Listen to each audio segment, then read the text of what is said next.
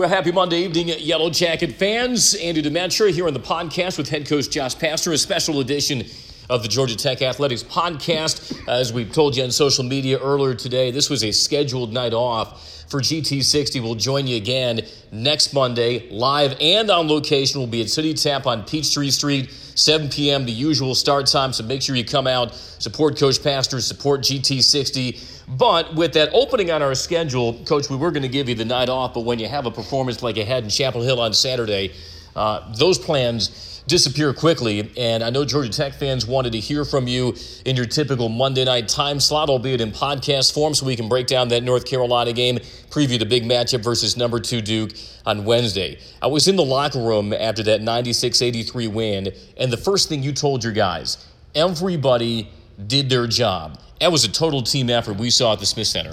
Well, first of all, Andy, it was a great win for you know. Yes, it was a great win for for our team because you're where you're trying to compete in in the ACC. But it was a great win. I was really happy for Georgia Tech. It was a great win for the program.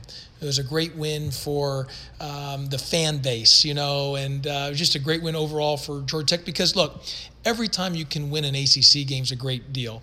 Every time you can win on the roads, an extra special deal.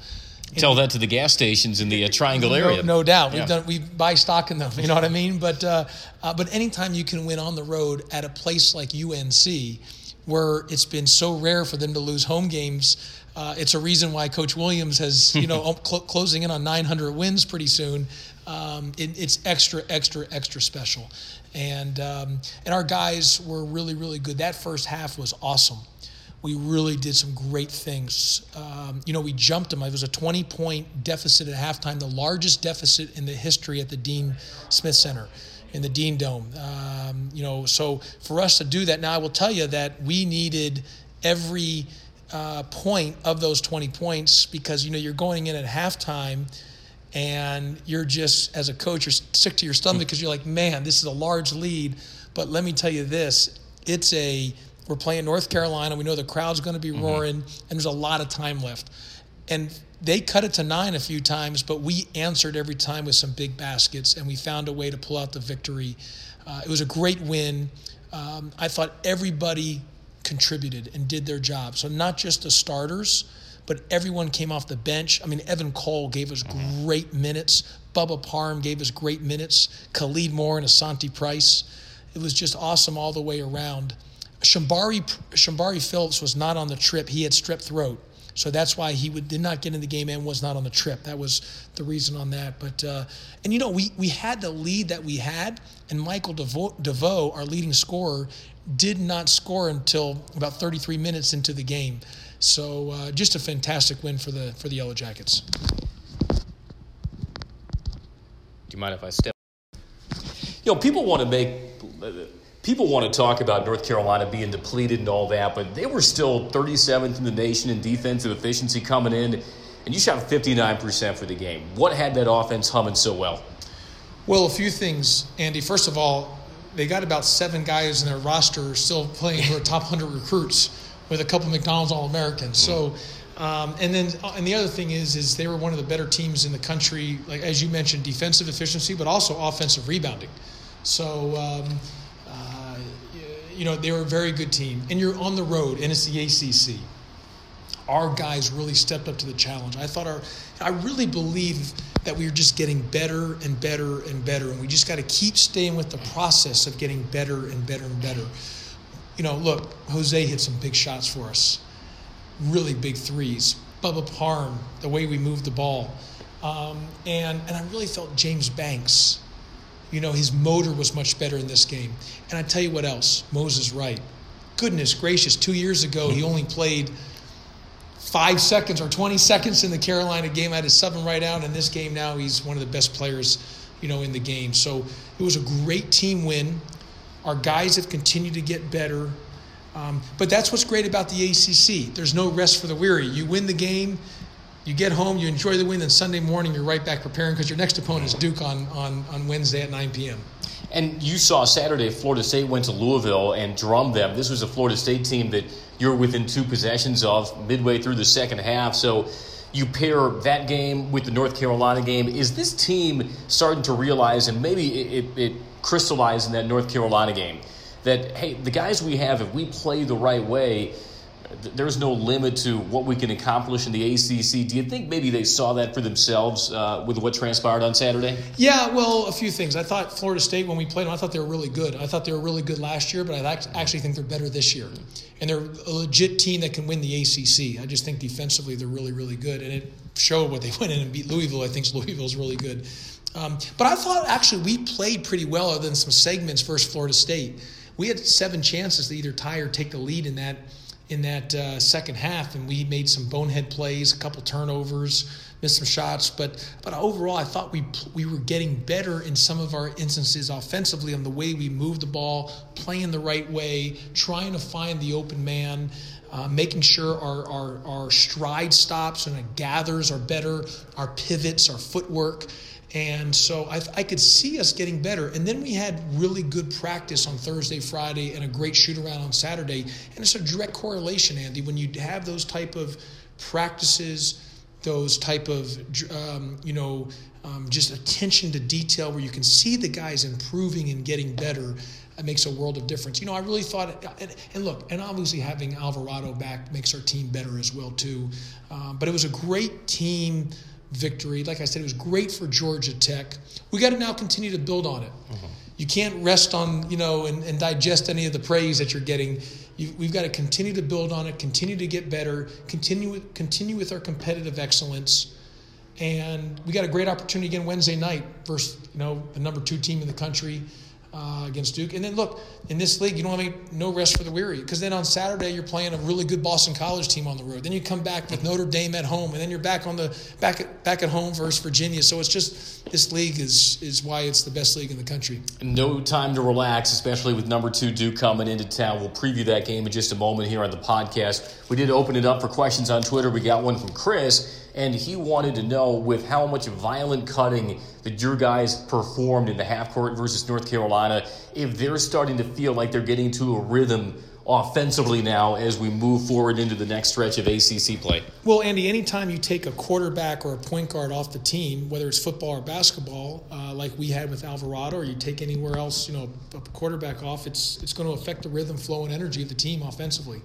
And I think now we're getting to a better feel of it. I've tried to uh, adjust and change some of our things offensively to fit better with our personnel, to maybe help with our turnover situations.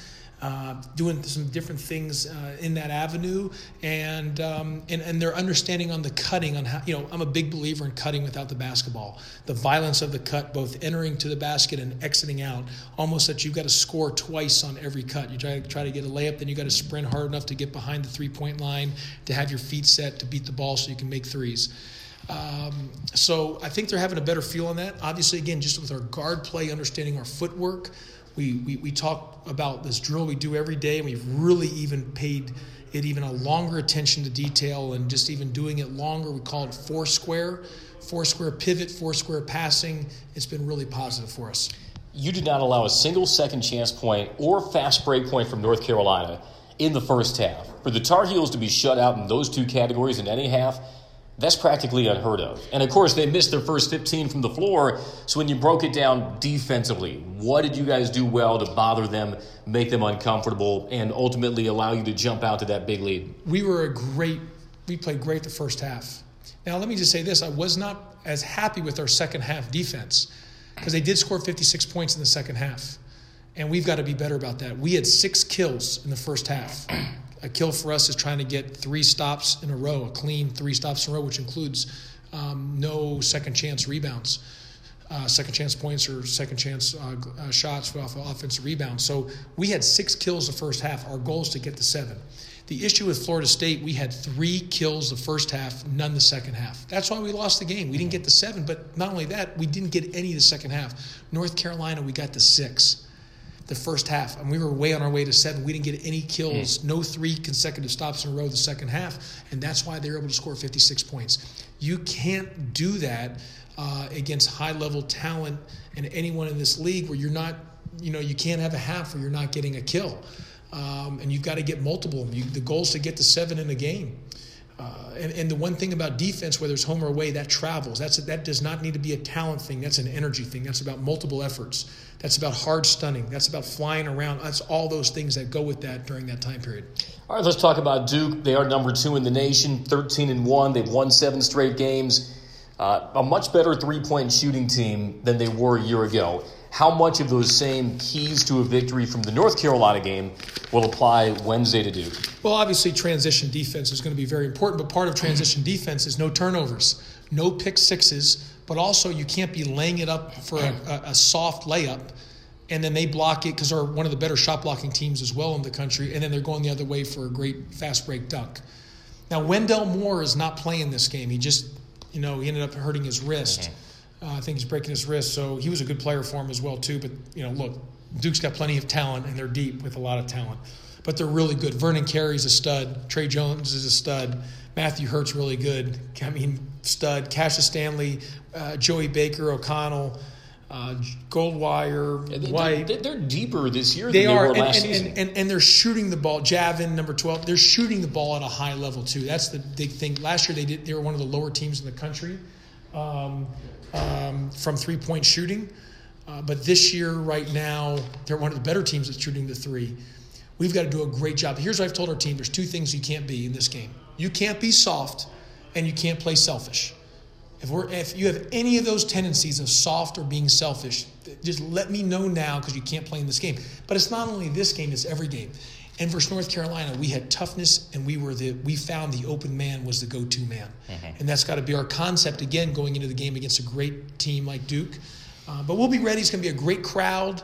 Um, and we just got to, you know, look, they're going to make runs. They're a very good basketball team, obviously, but this is just another night in the ACC. We got to, we got to be able to play at a high level, and all comes through our defense. Well, hopefully, by uh, next week on Monday night when we're at City Tap Live and Peachtree Street, we can be breaking down a win over the uh, Blue Devils. It was announced as a sellout late this afternoon, so a packed house in McCamish, 9 p.m. the tip off. Great setting, and let's see if we can uh, end it with a win, Coach. And I just want to make sure that we're clear on this, Andy, because next Monday at 7, we're back to live callers. You know, you can email me at any time, Jay Pastner, P A S T N E R. I hope people know how to spell your last name well, at this point. You can go to ramblinwreck.com, and my mm-hmm. email's on the address there on the on the website. But J Pastner at athletics.gatech.edu. However, I want to correct you, and you you've been you're one of the greats to do this. Everyone that listens to you knows how. Even my family says how good you are, and I mean that. I will say though, you for, you said next Monday we want to talk about the Duke win.